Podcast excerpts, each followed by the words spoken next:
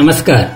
कथा पुरानी कहानी नई के महाभारत विशेष के 31वें अंक में आपका स्वागत है। महल में आग लगी जानकर अचानक रात में सारे वारणावत में जाग हो गई। लोग इकट्ठे होकर आग बुझाने का प्रयत्न करने लगे, परंतु आग बुझाते बुझाते बहुत देर हो गई। लाख का बना महल राख होकर भरभरा कर गिर पड़ा। एक औरत और पाँच युवाओं के कंकाल लोगों को मिले, जो कि बेचारी भीलनी और उसके पाँच पुत्रों के थे। और दूर मिला एक और कंकाल। लोगों का स्पष्ट अनुमान था कि पाँचों पांडव, माता कुंती और विरोचन के साथ जल मरे क्रोधित और दुखी लोगों ने अंधे राजा धृतराष्ट्र, उनके पुत्र दुर्योधन आदि को जमकर कोसा और श्राप दिया। इस घटना से कौरव पक्ष की बहुत बदनामी हुई। महाराज धृतराष्ट्र ने राजकीय शोक घोषित किया और बहुत सारा धन खर्च करके मृत आत्माओं की शांति के लिए जलांजलि का भी आयोजन किया गया। महाराज धृतराष्ट्र को मन में बहुत संतोष था। बिना उनके कुछ किए धरे ही इतनी बड़ी समस्या का निदान जो हो गया था। उन्होंने अपने मन को इसी भुलावे में रखा कि वारणावत की यह आग, पांडवों की यह मृत्यु एक एक्सीडेंट मात्र था। जलांजलि देते समय भीष्म का बुरा हाल था। उनका यह हाल देखकर विदुर उन्हें एकांत में खींच ले गए और पांडवों के जीवित रहने की जानकारी उनको दी। दोनों ने तय यह किया कि जब तक समर्थ बनकर पांडव स्वयं को प्रस्तुत नहीं कर देते, तब तक वह भी मौन ही रहेंगे। उधर माता सहित जंगल में बहुत कष्ट उठाते हुए पांडव आगे बढ़ते गए। महाबली, भीम का बल सबका संबल बना। चाहे जंगली जानवरों से अपने परिवार की रक्षा में हो या थकान से चूर, माता या भाइयों को ढोकर ले जाना हो, भीम का बल सबके काम आया। एक दिन भीम को रात्रि में भाइयों और माता की रखवाली करते समय बहुत दूर रोशनी दिखाई दी। उसने मन में विचार किया कि सुबह भाइयों के जागने पर उसी दिशा में वह आगे चलेंगे। उसी रात जहाँ पांडव और कुंती सो रहे थे, उस जगह से थोड़ी ही दूर पर एक शाल वृक्ष का आश्रय लेकर एक हिडिम्ब नाम का राक्षस अपनी बहन हिडिम्बा के साथ रहता था। महाभारतकार ने उसे बड़ा क्रूर और मनुष्य मांस खाने वाला बताया है। वह देखने में डरावना और बेडौल था। पांडवों को देखकर उससे रहा नहीं गया और उसने अपनी बहन हिडिम्बा को बुलाकर कहा कि, बहन, जाओ जरा इन मनुष्यों के बारे में पता लगाओ। इनकी तीव्र गंध आज मेरी नासिका को मानो तृप्त किए देती है। तुम उन्हें मारकर मेरे पास ले आओ। फिर हम दोनों एक साथ बैठकर, जी भरकर इनका मांस खाएँगे और साथ में नृत्य करेंगे। भाई की बात मानकर हिडिम्बा उस स्थान पर गई जहाँ पांडव और कुंती सो रहे थे। तब हिडिम्बा ने जागे हुए भीमसेन को देखा। धरती पर साखों के पौधे की भांति मनोहर भीम को देखते ही हिडिम्बा उन पर मोहित हो गई। ऐसा तेजस्वी और रूपवान पुरुष उसने कभी नहीं देखा था। हिडिम्बा ने तुरंत फैसला कर लिया कि मेरे भाई के विचार क्रूर हैं। मारकर इनका मांस खाने से बस एक या दो घड़ी का आनंद मिलेगा।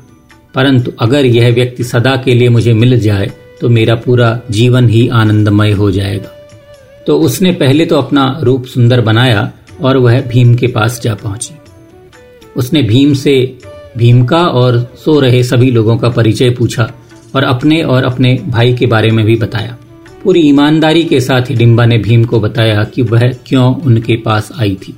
लेकिन उसने भीम को कहा कि उनका रूप देखकर उसका मन बदल गया है।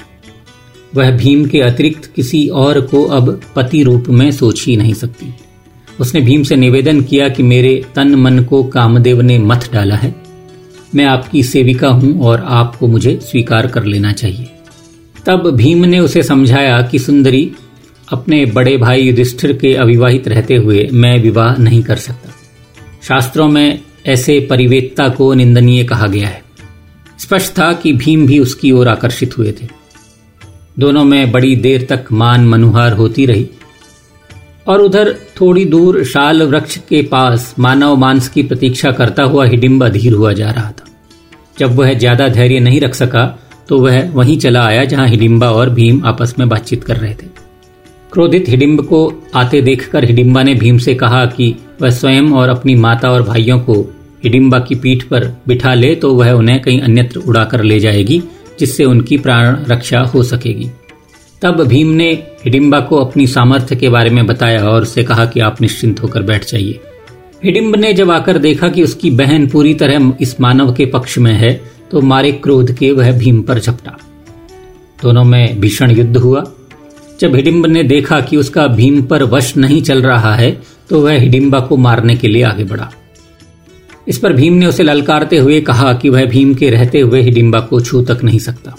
खूब शोरगुल हो रहा था। तो शोरगुल सुनकर बाकी पांडव भाई और कुंती भी जाग गए। अर्जुन ने भीम से कहा कि वह इसे तुरंत खत्म कर दे या भीम अर्जुन को अवसर दे कि वह एक बाण से इस राक्षस को मार डाले। परंतु भीम ने उसे रोका और हिडिम्ब पर स्वयं आघात किया। बहुत देर तक लड़ाई चली, लेकिन अंततः भीम ने बलवान हिडिम्ब को मार डाला। इस बीच जब यह लड़ाई चल ही रही थी तो कुंती ने हिडिम्बा से उसका परिचय जाना। हिडिम्बा ने सारी बात उन्हें सच सच बताई और यह भी निवेदन किया कि वह उनके पुत्र भीम से विवाह करना चाहती। है उसने कुंती से कहा कि अगर भीम या कुंती उसकी इस प्रार्थना को ठुकरा देंगे, तब वह जीवित नहीं रह सकेगी। हिडिम्बा ने कहा कि आपकी आज्ञा मिलने पर मैं इन्हें अपने अभीष्ट स्थान पर ले जाऊँगी और कुछ समय बाद ले आऊँगी। उसने विश्वास दिलाते हुए कुंती से कहा कि वह न तो निशाचरी है और न ही दैत्य। उसने कहा कि मैं राक्षस जाति की एक सुशील कन्या हूँ और वास्तव में मेरा नाम साल कंटकटी है। उसकी स्पष्टवादिता से प्रभावित होकर कुंती ने कहा कि यह राक्षसी अपनी वाणी से उत्तम धर्म का ही प्रतिपादन करती है, और अगर युधिष्ठिर चूँकि बड़े भाई हैं, वह सहमत हो जाएँ तो संतान प्राप्ति के लिए कुछ काल तक यह युवती भीम की सेवा में रह सकती है। युधिष्ठिर ने हिडिम्बा के सामने एक शर्त रखी। उन्होंने हिडिम्बा से कहा कि पांडवों की ही तरह उसे भी सत्य पर स्थिर रहना चाहिए। वह सिर्फ़ दिन में भीम के साथ रहेगी। और जैसे ही संध्या होगी, वह भीम को पांडव भाइयों के पास छोड़ाएगी हिडिम्बा ने युधिष्ठिर की यह शर्त मान ली। तब उसने पांडवों और कुंती के लिए जंगल में ही एक सरोवर के पास बहुत सुंदर कुटी का निर्माण किया और भीम ने भी हिडिम्बा से यह वायदा किया कि संतान प्राप्ति तक वह उसके साथ ही रहेगा। उचित समय आने पर हिडिम्बा ने एक पुत्र को जन्म दिया जो बहुत विशाल शरीर का और बहुत बड़ा बलवान था। बिना बालों वाले सिर के कारण बालक का नाम घटोत्कच, अर्थात बालों रहित घट रखा गया। अब भीम को सच में हिडिम्बा और अपने पुत्र से स्नेह हो गया था। स्वाभाविक था, पत्नी और पुत्र से स्नेह होना। लेकिन राजमाता कुंती यह सब देख रही थी। स्पष्ट था कि भीम का यह लगाव भीम को उसके भाइयों से दूर ले जाता। इसीलिए कुंती को यह पसंद नहीं आया। लिहाजा उसने एक दिन भीम को बुलाकर कहा कि बेटा, समय रहते चीत जाओ। हमारी नियति कहीं और है। हमारा लक्ष्य बहुत विशाल है। हमारा लक्ष्य हस्तिनापुर का राज्य है। यहाँ इस राक्षस समुदाय में रहना नहीं। अब यहाँ से चलने का समय हो गया है। तुम अपनी पत्नी और अपने पुत्र से विदा लो। भीम ने सदैव की ही तरह अपनी माता और भाइयों की आज्ञा का पालन किया और भारी मन से अपनी पत्नी और छोटे से शिशु को विदा दी। महाभारत की लड़ाई के दौरान घटोत्कच अर्जुन के अलावा एकमात्र ऐसा समर्थ योद्धा था जो कर्ण के सामने टिक पाया। परंतु उस कहानी को विस्तार से हम बाद में सुनेंगे। राक्षस कौन थे, इस पर बहुत चर्चा होती है। यह जाति गर्व भरी और अपने को श्रेष्ठ मानने वाले शूरवीरों की थी, जो शायद वैदिक नियमों को नहीं मानते थे। यह अनुपम बलशाली और वनों में रहते थे तो वैदिक लोग उन्हें असभ्य या बर्बर कहते थे। मज़ेदार बात यह है कि इन्हीं राक्षसों में से रावण जैसे प्रतापी राजा का नाम भी आता है, जिन्होंने एक बहुत बड़ी नगरीय सभ्यता का नेतृत्व किया था। राक्षस और असुरों में भी फ़र्क कहते हैं लोग। राक्षस वनवासी थे, जबकि असुर धरती के नीचे रहते थे।